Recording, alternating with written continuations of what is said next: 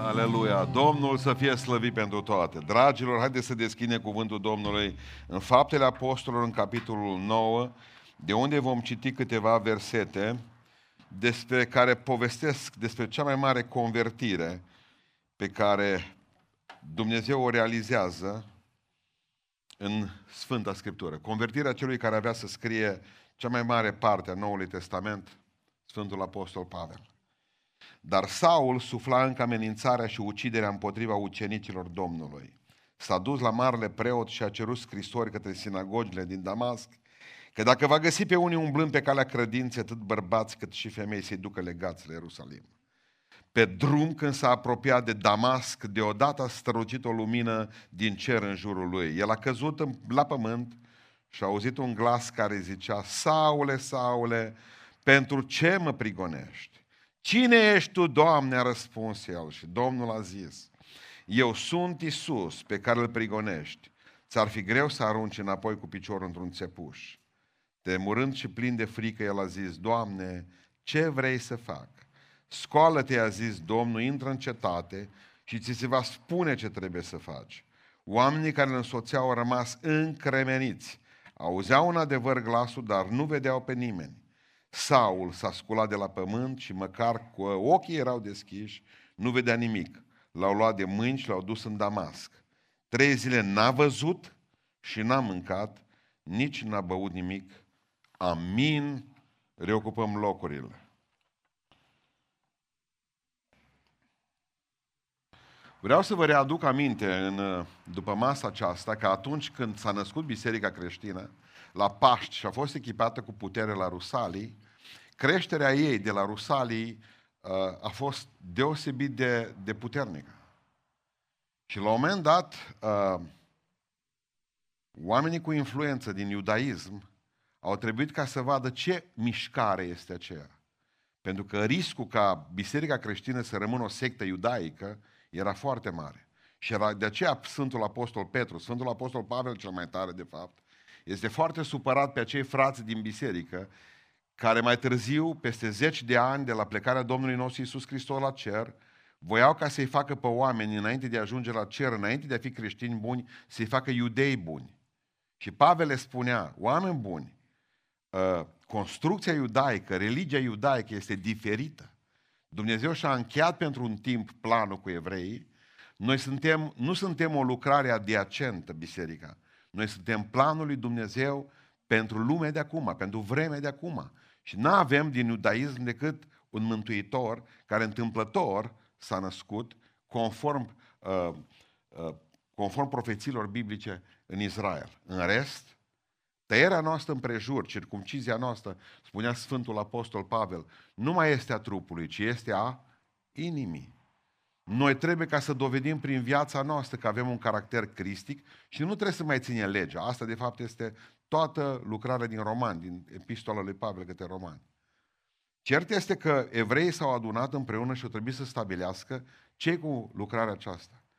Și vă aduceți aminte că evreii țineau foarte mult la părerea unui profesor mare, poate cel mai mare profesor pe care l-au avut iuda, iuda, iudaismul. Numele lui era, era Gamaliel. Și Gamaliel uh, spune un lucru care îl liniștește pentru moment. Fraților, lăsați așa, e moale. El e moale, profesorul ăla care vrea să împace pe toată lumea. Și spune un lucru care se dovedește a fi culmea fals. Pentru că și înțelepții mai pot greși. Zice Gamaliel, dacă lucrarea aceasta e de la Dumnezeu, merge înainte. Dar dacă e de la oameni, se va opri. Prima dată când am citit, mi s-a părut că e normal. Totuși e fals. Și vă dau un exemplu. Islamul. E de la Dumnezeu sau nu? Da sau nu? Ziceți voi. Nu. Aduceți-vă aminte că e fondat prin anul 600. Și ceva. De 1400 de ani stă bine mersi. Și ieri au mai căpătat din nou o moschee. Să știți că și dracu are lucruri lungi, perene. Și numai cei care sunt legați de ani de zile de o anumită lucrare a diavolului pot să spună. Oameni buni. Gamalier e moale și există un om între învățații de atunci, numit Saul din Tars, care e hotărât să nu mai asculte de Gamaliel. Pentru că el gândește Saul din Tars în felul următor. Trebuie să fie o albă, o neagră.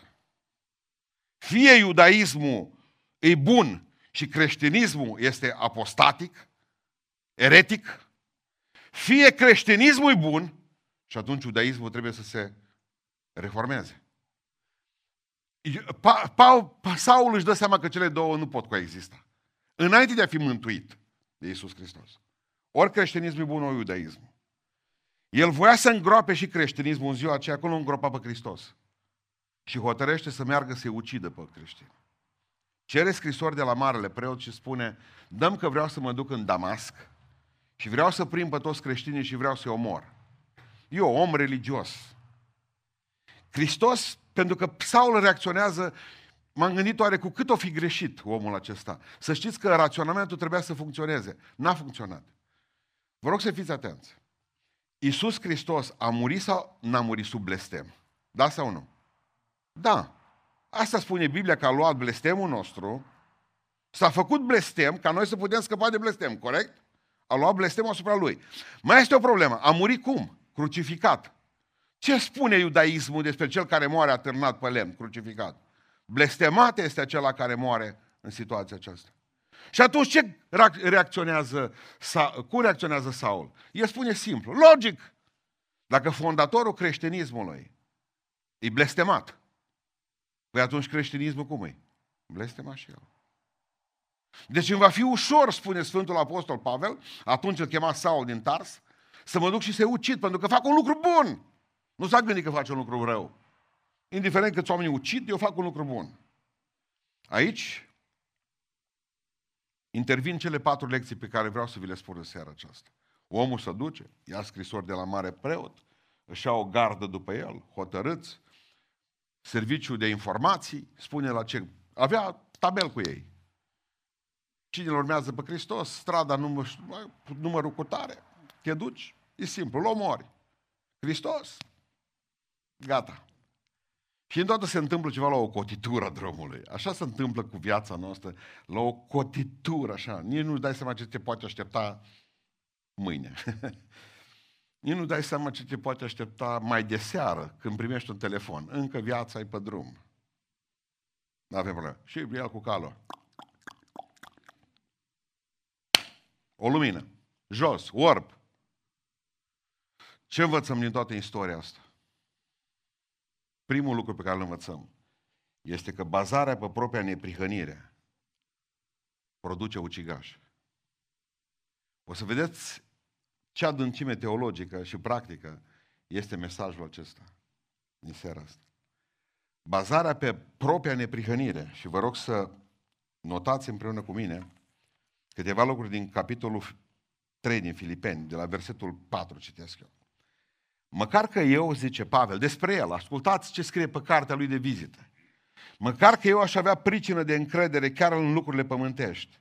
Dacă altul crede că se poate încrede în lucrurile pământești, eu și mai mult. Eu care sunt tăiat împrejur a opta zi din neamul lui Israel, să laudă cu asta. Se laudă cu faptul că zice mai departe, din seminția lui Beniamin Evreu dintre evrei, cea mai bună sămânță care poate să existe, așa zice Pavel, deși nu-și dă seama de ce trebuie să zică că Beniamin și nu Iuda. În ce privește legea fariseu, în ce privește râvna prigonitor al bisericii, cu privire la neprihănirea pe care o dă legea, fără prihană sunt. Dar lucrurile care pentru mine erau câștiguri le-am socotit ca o pierdere din pricina lui Hristos.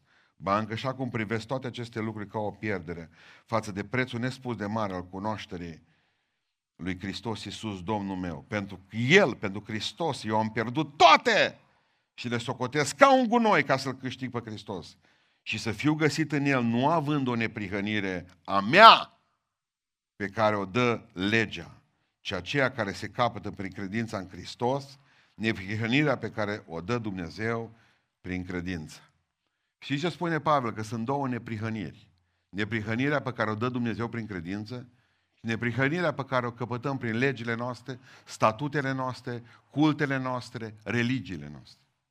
O neprihănire a noastră și o neprihănire a lui Dumnezeu.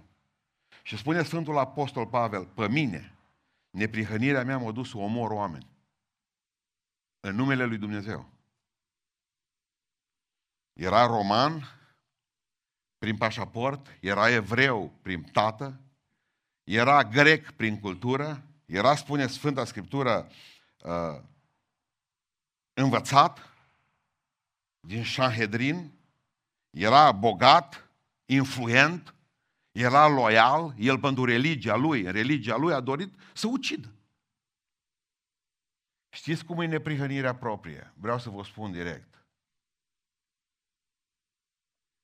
Mireasa e gravidă, dar nu face nuntă în post. Am dreptate sau nu am dreptate? Asta e neprihănirea noastră de români. Poate călca postul. Ea mai are trei luni și naște. Dar ea nu. E post și ne trăznește Dumnezeu. Ați observat șmecheria? Asta e neprihănirea unui popor, știți? Spune Biblia despre poporul ăsta, care se crede sfânt și pus deoparte. Dar e fără Dumnezeu.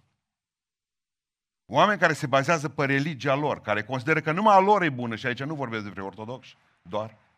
Același lucru găsiți la catolici, același lucru găsiți la pentecostali, la baptiști, la adventiști, mai vorbesc cu sabatul și celelalte lucruri, nu mai iau dreptate. Fraților, era religios până la sânge ăsta, Pavel. Dar până la sângele altora, nu lui. Nu a lui.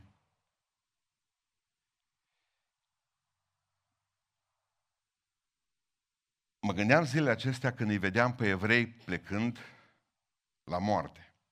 În al doilea război mondial trebuia să poarte pe umăr sau pe partea asta o stea cea cu șase colțuri al lui David.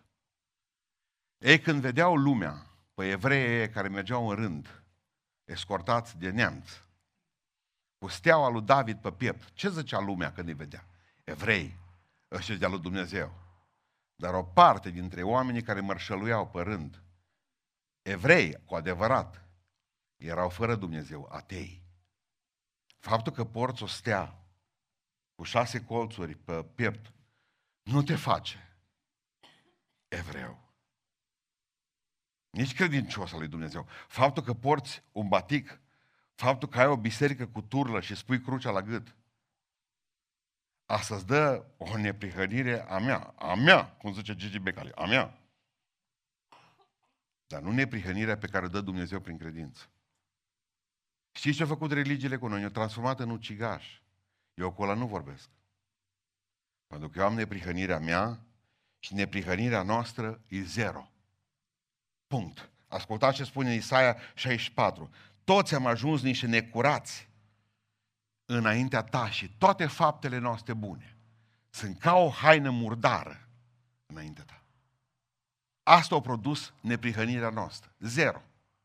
Spune cuvântul Dumnezeu mai departe, în Ieremia, spune cuvântul Dumnezeu în 13 cu 23. Ați putea oare voi, voi, noi, să facem binele, spune cuvântul Dumnezeu, când sunteți depriși, să faceți rău? Dumnezeu mă vede pe mine neprihănit prin Iisus Hristos. În momentul în care pui albastru la ochi, vezi albastru pe ochelari, vin ochelari. Dumnezeu își pune ochelare albi și mă vede prin Hristos, neprihănit. Dar eu nu sunt așa. Eu sunt un om păcătos. Dar îi mulțumesc lui Dumnezeu că prin Hristos mă vede neprihănit. Și acum ce trebuie să fac? Să confecționez o haină pe care să scriu că sunt neprihănit? Și să mă duc să omor oameni? Citeam zilele acestea despre Valdez, că îmi trebuie pentru lucrare. Valdez a fost un grup care s-a desprins din biserica, uh, din biserica catolică și oameni care au început să citească Biblia și s-au ascuns în munți ca să n-aibă treabă cu nimeni și și-au dorit ca să fie, uh, o, să fie oameni care să stea departe de civilizație, doar să poată să-și păstreze credința. Și citeam zilele acestea despre Clementius, un tânăr care la 20 de ani, în ziua în care am plinit 20 de ani, pentru faptul că eu găsit Biblia asupra lui, scrisă de mână, au ajuns ca să ajungă pe rug. Și l-a omorât Biserica Catolică în fața tatălui său, în ziua în care împlinea 20 de ani. L-au ars acolo și a spus, stai că sunt ultima clipă. Ne vedem la marurile râurilor de cristal. Și mă gândeam, cât de trist trebuie să fie ca noi Biserica lui Dumnezeu, că nu trebuie să vină turcii să ne omoare. Ne-am omorât noi în numele lui Isus Hristos. Pentru că neprihănirea asta a mea până la urmă face din noi niște ucigași. Ne ucidem între noi, ne mândrim cu neprihănirea noastră și facem concursuri de neprihănire. Doamne, iartă-ne! Doamne, iartă-ne! Când venim aici pe drum în sus, ne se pare că suntem mai sfinți decât ceilalți care au rămas în vale. Și avem neprihănirea noastră. Lor li se pare că noi suntem căzuți și eretici pentru că au neprihănirea lor. Trăită după datinile bătrânilor, după ceea ce scriu în tradițiile lor. Dar tradiția aceasta, neprihănirea aceasta, ne transformă în ucigaș.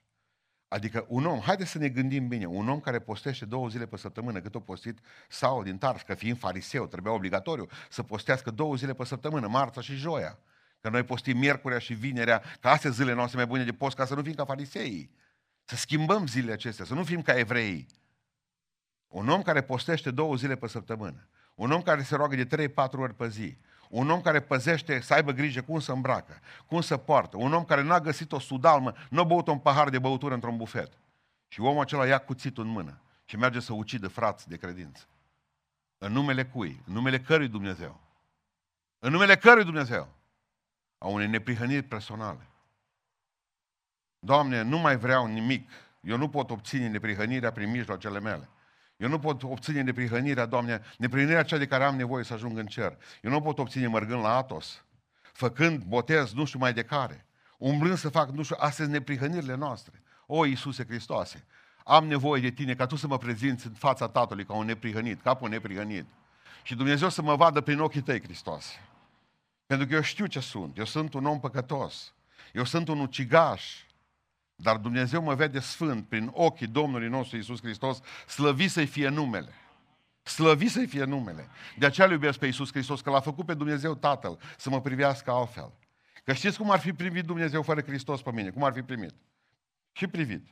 Un trăznet, poc și gata. O lumină roșie, o leacă de cărbune și salut.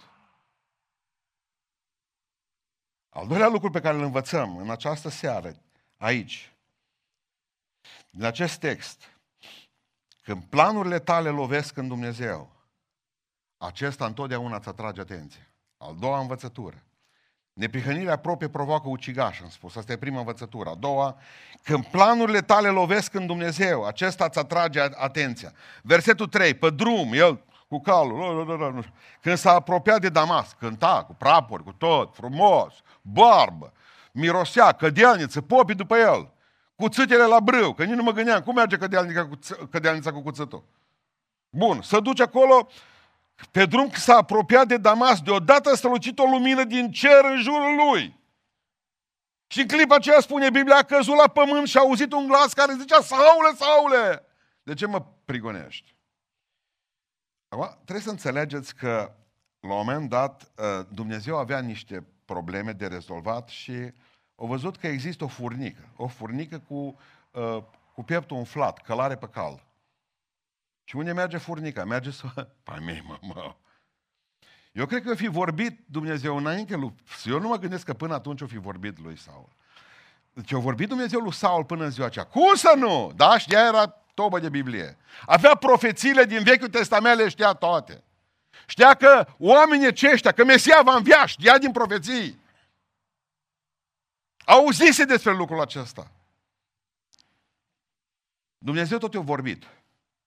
Până când o zi, bă, tu n-asculți. Nu. Și-a prins lumina.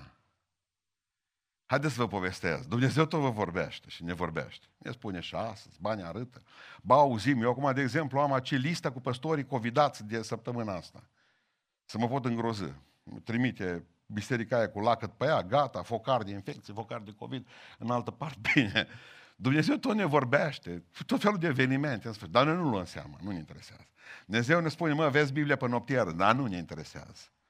Dumnezeu ne mereu încearcă să ne atragă atenția. Ba ne trimite un vis, ba o vedenie de noapte, ba un bătrân ne spune ceva, o vorbă înțeleaptă. Dumnezeu tot vrea să ne atragă atenția, pocăiește-te odată! Dar noi nu luăm seama. Și dintr-o dată să aprinde lumina. Știți cum se poate aprinde lumina? A cuvântului. E, ai că nu m-am gândit la lucrul ăsta. Domnul mi-a schimbat viața pentru cuvânt, frate. Pustam slavă lui Iisus Hristos pentru lumina pe care am primit-o. Dacă nu accepti lumina cuvântului Dumnezeu, că zice, cuvântul tău este o candelă pentru picioarele mele. Haideți să vă povestesc altfel de lumină, că Dumnezeu poate să-ți atragă atenția. Imaginează-ți, stai dezbrăcată sau dezbrăcat complet pe o masă. Și bagă, nu, nu, nu, niște tipi. Vine și te răzuiește, te aranjează, dă cu ăsta. Vine uh, să vedem, cum vă cheamă, uh, mai puteți spune o dată, pușc. Te duci, n-ai pe nimeni. Nu tu mamă, nu tu tată, nu tu soție, nu tu soț. Ești un număr, tot e bine, Adidas și spătiept. Cărat pe targă, ajungi într-o sală, dintr-o sală în altă sală, mai așteptați ce cinci, vezi niște timi mascați, toți din cap până în picioare, tot felul de cuțite, lucruri și te pune sub un bec mare și să aprinde lumina. Ați înțeles? Dumnezeu lucrează cu lumini. Asta am văzut eu de când îl știu. Ori lumina cuvântului, o alte feluri de becuri. Dar Dumnezeu vrea să ne atragă atenția, crede, ziceți amin. Aleluia, asta e bucuria lui că El vrea. Mă, unde te duci? Stai acum să stăm de vorbă. Tu nu, că eu n-am, eu n-am vreme. Ce Dumnezeu las că-ți fac? Fac vreme, frate, de trei luni sunt în spital, numai Dumnezeu cu mila. Ăsta luminat. La trei operații, ce două nu au reușit. Dacă nu s-au oprins să stai bronzat de la becurile de la chirurgie. Grostic să nu înțelegi că Dumnezeu vrea să lumineze omul. Adică nu e așa. Uneori Dumnezeu trebuie să ne doboare pentru a ne ridica. Mergea om, furnica asta numită Saul, mergea plin de el, n-avea treabă. Mergea să ucidă creștinii, făcea numele lui Isus Hristos o grămadă de, în numele lui Dumnezeu o grămadă de lucruri. Voia să ucidă pe toți urmașii Domnului Isus Hristos și furnica luminată căzută jos, în praf. Dumnezeu zice, ți-am atras atenția? Da, foarte bine. Dumnezeu vrea să te ridic, dar eu nu pot ridica un om până nu dau căl de pământ prima dată. Prea mulți dintre noi vrem ca Dumnezeu să ne ridice la o statură spirituală deosebită, ce Dumnezeu, ai gustat țărâna? Nu, nu o las că o guști. Dumnezeu nu ridică niciun om până nu dă cu el de pământ prima dată. Dacă nu-ți place procesul de a lua contact cu țărâna, atunci nu o să fie din tine mare lucru. Eu când aud pe mulți, Doamne, luminează-ne, eu... Amin, zic, și ridic Scriptura. El dorește atenția noastră. Haideți să vă povestesc cum vrea Dumnezeu ca să ne câștige atenția. Eu stau aici și predic. Vă dați seama pentru mine ce încântare este când văd că eu predic și tu n-ai treabă, tu ești pe telefon. Pe tine te doare în bască. Mai treabă, mai vezi ce mai face Rafila, mai vezi, mai te uiți să vezi, nu mai, mai vede ce și mai un mesaj. Și eu zic, lasă, Doamne, că îl pot covești tu, nu te frământa. Ai toac de... Nu, eu nu mă frământ. Că dacă Dumnezeu vede că nu ești atent, ci te va atenționa mâine dimineață. O trecere de pietoni. Va zbura telefonul 4 metri mai încolo, un amestec disgrațios de păr, pantofi și polițiști care măsoară. Ascultați-mă ce zic! Dumnezeu vrea neapărat să stea de vorbă cu voi. Nu vă interesează cântările, luați-vă relaș. Cum îmi spunea frații noștri astăzi. Când voi vă rugați aici, nu aveți probleme, pentru că ăștia care sunt pe internet mai merg până la, tele, până la, până la uh, uh, frigider, mai au apă minerală, se mai duc, nu se roagă. Lasă că o să vină vremea să se roage. Îi pune Dumnezeu. Omul oricum un Dumnezeu îl pune pe genunchi, nu vă faceți probleme. Îl umilește de nu se vede. Întotdeauna așa am zis că întotdeauna Dumnezeu are alternative pentru noi. Alternative! Nu-ți place cuvânt? Nu-ți place cântare? Nu-ți place rugăciune și părtășie? Nu-i nimic ce Domnul. Te pun pompat, anus contra naturii, stai liniștit! Și miroasă din propria pungă! Suntem mari și tari! Suntem grozavi! Fără Dumnezeu suntem nimic! Eu nu știu cum te va trezi Dumnezeu zilele acestea. Dar mă rog să o facă Dumnezeu în seara aceasta. Mai bine prin cuvânt. Mai bine aici. Mai bine aici. Mai bine luminat de Duhul lui Dumnezeu decât jos. Decât jos. Adică fie devenim nebuni pentru Hristos și fie devenim nebuni pe drumul lui Dumnezeu. Fie rămânem nebuni pe drumul nostru. Și cumva tot trebuie să nebunești. Acum omul fără Dumnezeu, spune Biblia că omul fără Dumnezeu cum este, socotit. Nebun. Nebunul zice, nu există Dumnezeu. Deci lumea fără Dumnezeu e nebună. Dar ca să poți să fii un slujitor bun al lui Dumnezeu, un om bun, trebuie să fii nebun pentru Hristos. Oricum, normal la cap nu vei fi niciodată. Ori nebun pentru Hristos, ori nebun pe drumul tău. De nebunie nu scapi. Am dreptate sau nu am dreptate? Pentru că există zona de gri, tampon, care liniștiți, de pe care vorbeam astăzi, care nu fac nimic și stau pe scaune. Această marmeladă mare a lui Dumnezeu din care nu poate alerge nimic. Această lavă.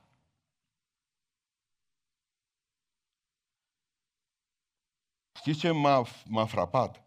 M-am interesat că am vrut să știu când a avut loc primul apel telefonic. Am vrut să văd de unde începe dezastru. 10 martie 1876. 10 martie, notați că 1876. Primul apel telefonic. Atunci, uh, Alexander Graham Bell, da, el inventatorul telefonului, a sunat pe asistentul lui. Numai întâmplător îl cheamă Watson, ca la Sherlock Holmes. Și l-a sunat din camera alăturată. Știți care a fost mesajul? Știți care a fost mesajul pentru asistentul lui? A inventatorul, inventatorul telefonului i-a spus atât. Vino aici. Dacă mă auzi, vreau să te văd. Ăsta a fost primul mesaj telefonic dat vreodată. Vino aici, vreau să te văd. El era în cealaltă cameră. A vrut să vadă dacă funcționează telefonul. Acum vreau să vă spun ceva. Dumneavoastră cum credeți că a ieșit asistentul lui Graham Bell? Graham Bell a ieșit cu... de mine ce om ares. S-a lăudat până a ajuns la event, nici vorbă. Știți de ce? Nu era important el. Era important cel ce a inițiat convorbirea. Creatorul telefonului. Mr. Alexander Graham Bell. Faptul că Dumnezeu vorbește cu tine nu te face pe tine important. Îl face pe El important. Că El te-a făcut. Și El m-a făcut. A Lui suntem.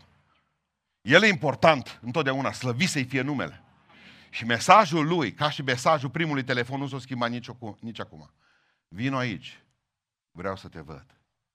Vino aici. Vreau să stau de vorbă cu tine. Vino aici. La mine, ce Domnul. Vino la mine. Ăsta a fost primul mesaj telefonic și spune Biblia că nu s-a schimbat de fel. Dar Dumnezeu, știți cum am gândit, o singură dată l-a chemat. Și ce a făcut Watson? A zis, dar eu nu vin. Nu, s-a bucurat, abia aștepta să meargă, să audă toți că de fapt funcționează telefonul. Dumnezeu nu e Alexander Graham Bell, și de ce? Pentru că el nu te-a sunat numai o dată. Și a închis telefonul. N-ai răspuns, te mai sunat odată. N-ai răspuns, te va mai suna odată. Numai că într-o zi se va sătura. Știți când se va sfârși viața ta? Când va așeza Dumnezeu telefonul în furcă. Pentru totdeauna. Zice, de aici încolo, frate, Doamne, mie nu mi-ai vorbit personal. Serios, la câte mormântări ai fost până acum? Nu ți-a vorbit Dumnezeu la mormântările alea? Știți ce mi-a scris cineva de pe internet? Nu da jos, zice, de pe gardă chestia asta neagră. Să vadă direct crucele. Nu v-am pus eu aici. Nu Dumnezeu ne-a adus pe noi în cimitirul acesta. Nu va vorbi Dumnezeu. Nu va vorbi de atâtea ori. Prin... Și prin simplu fapt că ai luat bacalaureatul, mă.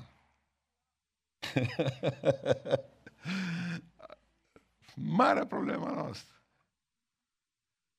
Spunea unul zilele acestea. Mama deja telefonează ce să-mi caute loc în Cluj. Gazdă. Eu picasă M-am dus la ce ai venit așa de vreme? Nu, asta e. Adică Dumnezeu nu vrea ca să ne sune într-un eveniment unic. Dumnezeu vrea să ne atragă atenția, dar să nu vă jucați cu prea mult îndelunga Lui răbdare. Amin? Pocăiți-vă că s-ar putea să fie ultimul apel. Deci primul, primul lucru care îl învățăm în seara aceasta, când te bazezi pe deprihănirea proprie, te faci un ucigaș de frați. Al doilea lucru, când planurile tale lovesc în Dumnezeu, acesta întotdeauna îți atrage atenția. Bă, cu mine nu te joci tu, cu mine nu te pui tu. Următorul lucru pe care îl învățăm în această seară, nu din praful drumului înveți că Iisus Hristos e Domnul. Citim mai departe versetul 4. Când a căzut la pământ, a auzit un glas care zicea, Saule, Saule, pentru ce mă prigonești? Cine ești tu, Doamne? a răspuns el. Și Domnul a zis, eu sunt Isus pe care îl prigonești. Ți-ar fi greu să arunci înapoi cu piciorul între înțepuși. Eu sunt Isus. Cum i-a spus Pavel lui? Cine ești tu? Doamne, dintr-o dată Hristos e Dumnezeu. Vreau să fac o mică paranteză și să mergem înapoi în punctul celălalt. Pentru că mai am eu ceva în minte acum care ar trebui ca să discutăm. Mie mi se pare un lucru foarte important. Este faptul că în momentul în care, în momentul în care Dumnezeu a fost înjurat, nu s-a clintit. Cerul nu s-a clintit în momentul în care probabil că uh, teologii de seamă, seamă lui Gamaliel și alții, ori vorbi despre Hristos. Cerul nu s-a clintit. Dar în momentul în care frații lui Isus Hristos ori fost amenințați și ori început să moară, cerul s-a clintit.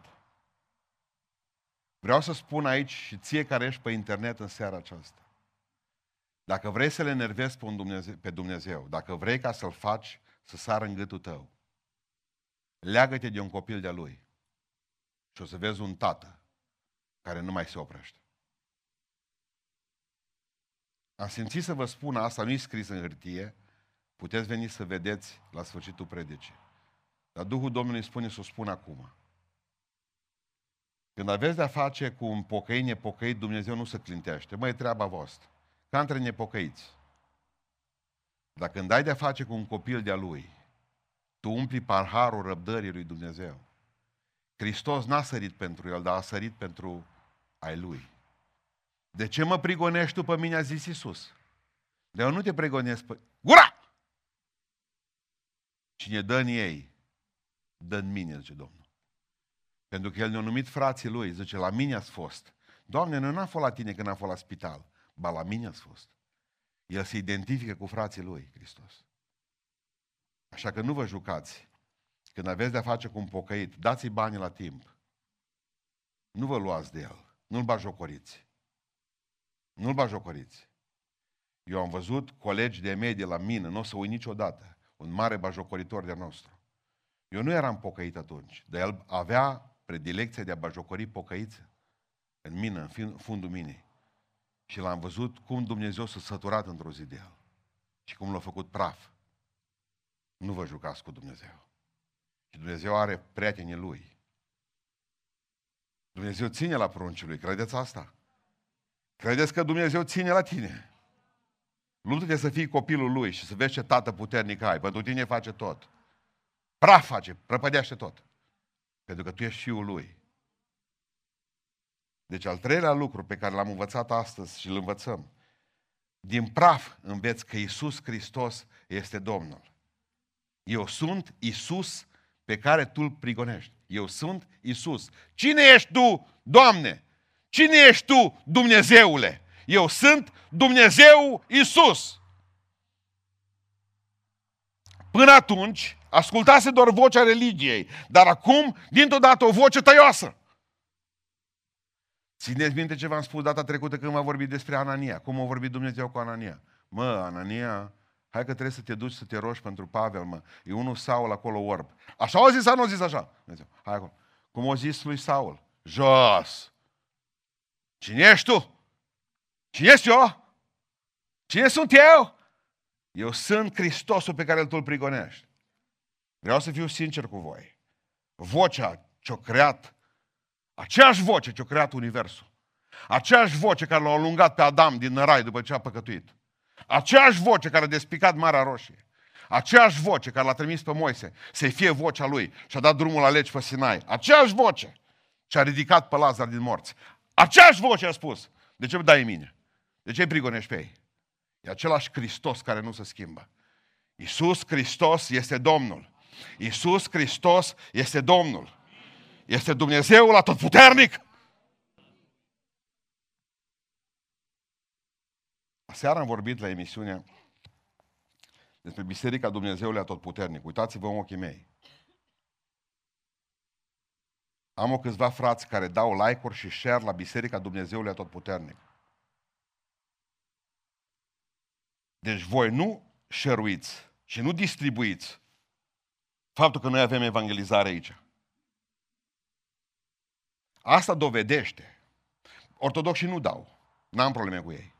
Dar a noștri, pentru că o grămadă dintre ei sunt analfabeți biblic, complet analfabeți biblic, nu citesc Biblia niciodată, văd niște filme prostii, lacrimogene, nu știu mai care, și dați și distribuiți materialele Bisericii Dumnezeului Celui Viu.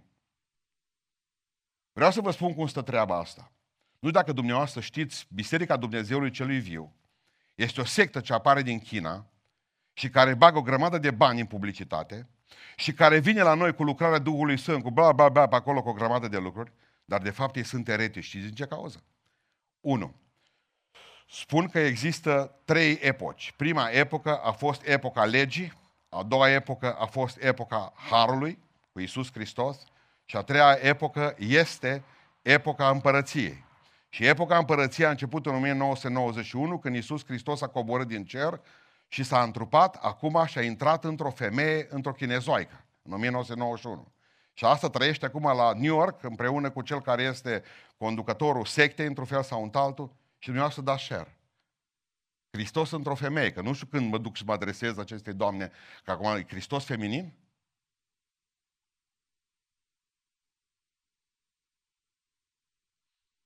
Niște martori al lui Jehova îs puțin mai ciudați, mai ciudăței.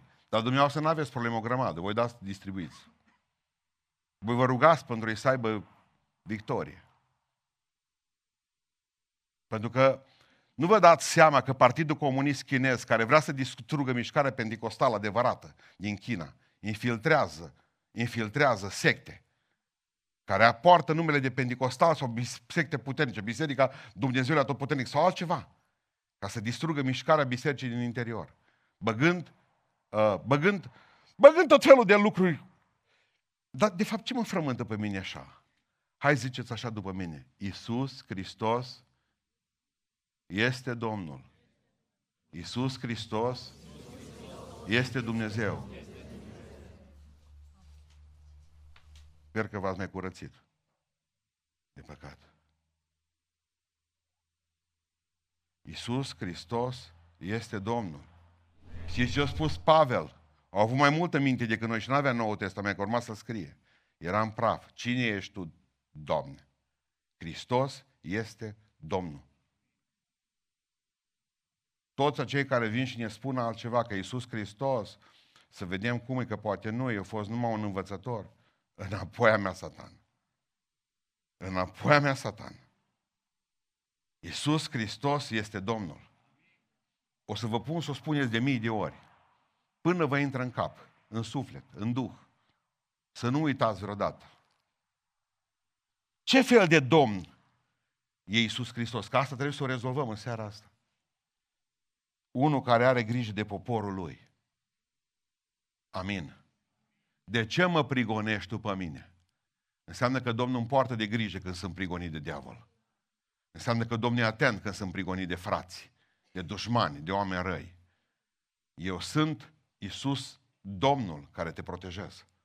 Este un Domn care își protejează poporul. Dar culmea este și Domnul care vrea să mântuiască pe netrebnici. Pentru că în același timp își protejează și în loc să-l omoare pe ăsta, observați ce face. Pe ăștia și-i protejează și pe ăla ce vrea să facă cu el? Să-l mântuiască. Și pe urmă, ca unui avorton, a unei stârpituri ce Sfântul Apostol Pavel mi s-a arătat și mie. Slavă lui că nu m-a omorât pe drumul Damascului. Am rămas ori trei zile. Și am rămas cu țepușul în mine toată viața. Dar îi mulțumesc că nu m-a ucis. Adică Dumnezeu nostru rămâne tot la locul lui. Există o să vedeți și un film, probabil, făcut de asta, nu știu cât e filmul de grozav, dar există, a existat un misionar, o femeie misionar, Gladys Alworth, între 1930 și 1940 a lucrat în China. Și femeia aceasta în 1938, când Japonia a atacat China, femeia aceasta lucra într-un orfelinat și a lucrat zeci de ani. Toată viața ea a lucrat cu copii orfani. Și femeia aceasta a luat 100 de copii orfani, chinezi, ca să scape de, o, de moarte crudă, care a așteptat din partea japonezilor și a dus în interiorul Chinei libere.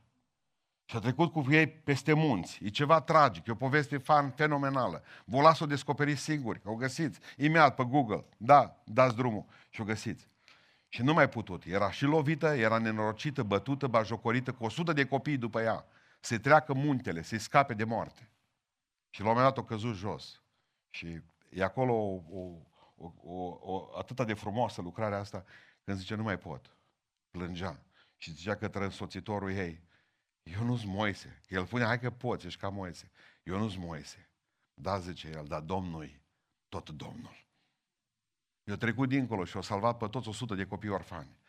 Vreau să vă spun ceva, că dacă avem slăbiciunile noastre, El tot Dumnezeu cel puternic rămâne. Adică dacă noi ne mai schimbăm, El nu se schimbă niciodată. Și aș vrea să vă spun un ultim lucru cu care aș vrea să închei în seara aceasta. Ca să ajungi în cer, întotdeauna îți trebuie o relație, nu o religie. Amin. Am învățat primul lucru că neprihănirea proprie produce ucigaș. Am învățat un alt lucru la fel de frumos, că Dumnezeu nostru este acela care atunci când eu am planuri care lovesc în El, Dumnezeu mi atrage atenția și dă cu mine ori cu lumina cuvântului, o cu lumina de la spital.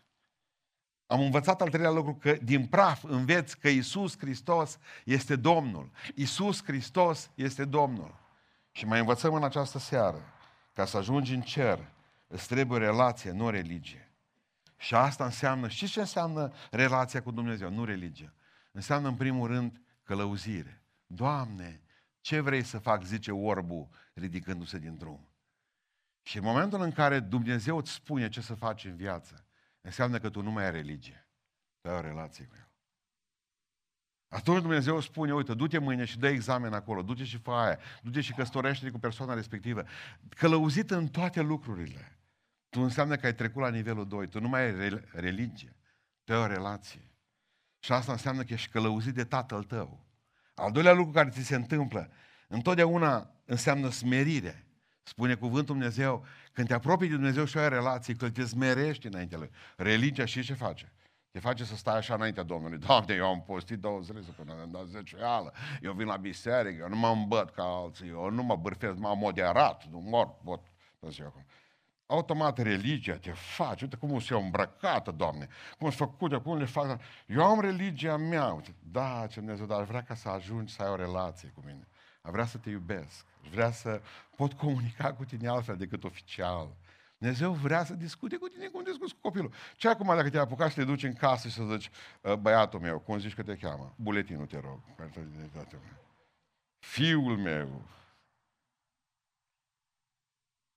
Vrea să te să ții în brațe. Vrea să-l ții la piept. Atâta trebuie să faci. Nu știu ce să spun. Cum e cu religia asta, nici eu nu pot pricepe. Povestea unul dintre frați, ă, dintre frați predicatori că s-a dus odată într-o dimineață și a fost chemat într-o seară la o biserică și a dormit peste noapte la o familie. Și s-a dus acolo la familia respectivă și dimineața când s-a trezit, a auzit, mărețul, cânta, cânta femeia în casă, gazda în bucătărie, mărețul har m-a mântuit. La care au zis, bă, uite-te mă, ce religie, ce, ce deosebită femeia asta. De dimineață n-a apucă să mănânce nimic și cântă mărețul har. Și o zis, doamnă, zice, mă bucur foarte tare că sunteți atât de religioasă, zice, și plină de, uh, cum să vă spun, zice, faptul că cântați mărețul har, azi, zice, eu pentru ouă. Eu fierb ouăle dimineața și pentru micul Dumnezeu mă fierb și eu asta. Zice, trei strofe cânt pentru ouă moi, cinci pentru cele mai tare. Dacă numai pentru atâta mărețul har, acum pentru o, moi și tare. Nu mai zis frate nimic. Mă, de afară s auzea cântând frumos, mă. Se, serios, o voce din aia de soprană. O de ce voce de privighetoare aveți. Dar era în loc de ceas doar, atât. În loc de ceas. Știți ce asta? Când fierbi ouăle pe mărețul har, ai religie. Ai religie. Când plângi, când cânți, ai relație cu Dumnezeu. Când îți cald lacrimile aici pe ochi, când te gândești la Tatăl tău și la Isus, ce a făcut pentru tine, ai vrea să ai vrea să închei seara aceasta. Dumnezeu vrea să vorbim cu noi și să vorbească cu noi și nu știu dacă există mai mare durere decât aceea de a nu comunica. Dumnezeu vrea să comunice cu tine, să spună, fiul meu. Mai țineți minte că v-am povestit odată despre experimentul pe care l-a făcut Frederic al uh, treilea, mi se pare, în secolul XIII. Că a vrut să gândească, el nu era sănătos la cap, a vrut să gândească împăratul acesta ce limbă vor, ori vorbit oamenii la început. Și el a zis în felul următor. Dacă eu iau copiii la naștere, a fost un experiment terifiant, o lua copiii de la naștere în ziua în care s-au născut, în ora în care s-au născut, de la mamele lor. Și au fost crescuți în, în clădiri fonice, închise complet, în care nimeni nu a vorbit cu ei. Au vrut să vadă ce va vorbi. Ce vor vorbi copiii aceia primat? Au zis că aia e limba care s-a vorbit în Eden. Au zis că în interiorul minții noastre, undeva ascuns într-un seltar, este limba aceea care Dumnezeu a pus-o în noi, dar care e obturată de limba mamei noastre pe care o auzim, care ne vorbește și ne cântă cântece de leagăn. Și Frederic acesta, al paratul acesta, s-a pus și a izolat copiii aceia și nimeni nu vorbea cu ei de fel. Aveau consemn toți să tacă din gură. Și cele doi, cele care le alăptau și toate celelalte lucruri. Și au ținut complet izolați fonic. Nimeni un cuvânt, ei nu au auzit un cuvânt. După un an de zile erau toți morți, toți șase copii morți. Și știți de ce? Pentru că suntem cum au primit lapte, au primit îngrijire, au primit tot ce le trebuit, dar noi suntem chemați să comunicăm. Noi suntem chemați să vorbim. Noi suntem chemați să-L avem pe Dumnezeu și să, și să spunem lucruri frumoase. Tată, pastorii ce nu mă pot ruga din, numai din cărți. Ascultă-mă, ai religie. Relația înseamnă, Doamne, mi-e frică. Tată, mi-e frică. Am o problemă, am o frământare.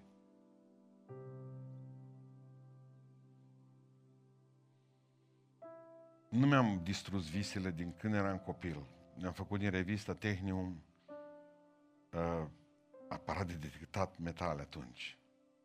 Nu vă spun prin ce am trecut ca să luăm tot felul de diode și tranzistoare. Să facem să funcționeze aparatul ăla. Acum mi-am cumpărat aparat de detectat metale, mi-am scos autorizație. Visul mi-a rămas. Întotdeauna când uh, văd un curcubeu, știu că la capătul curcubeului e o oală cu bani, cu aur. Tot stau să văd unde s-o proțăpită la în pământ. Nu mă interesează aurul, ci drumul. Că din toate câte sunt pe ocean și pe pământ, ori în galerii de diamant, țărmul n-are niciun haz, sedentar, nu ești viteaz, numai drumul. E interesant. Și tot am zis, uite, la capăt de curcubeu o să găsesc comoara. Și vreau să vă spun la 53 de ani, că n-am găsit-o acolo, și am găsit-o la crucea lui Hristos. E locul în care dă pacea. Vreau să spun că e, e tată. Ce spune cazurile mele și bucuriile mele. Se spun nu vreau religie. Și uitați-vă la biserica aceasta. Nici o biserică din România n-a suferit din cauza religiei mai mult ca noi. Pentru că am învățat că religia i-a transformat pe mulți dintre frații noștri. Neprihănirea proprie, în ucigași. Și în loc să tragă în dracu, au tras în noi. Nimeni nu a simțit pe pielea lui mai rău ca noi. Asta. Religia neprihănirea proprie ne transformă în ucigaș. Aș vrea ca să am neprihănirea lui Dumnezeu, dată prin credință, prin credința în Iisus Hristos. Vreau să-i mulțumesc lui Dumnezeu pentru lumina cuvântului Său. Că nu vreau să mă lumineze Domnul cu o lampă de aia de medici. Nu vreau să mă lumineze poliția într-o seară sau smurdul. Că Dumnezeu are lumini de tot felul. Îi mulțumesc pentru lumina cuvântului.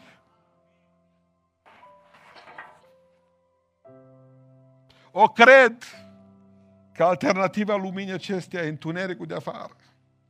Unde e plânsul și scrânirea dinților încă de pe acum. Am învățat să spun din praful drumului că Isus Hristos este Domnul. Isus Hristos este Dumnezeu.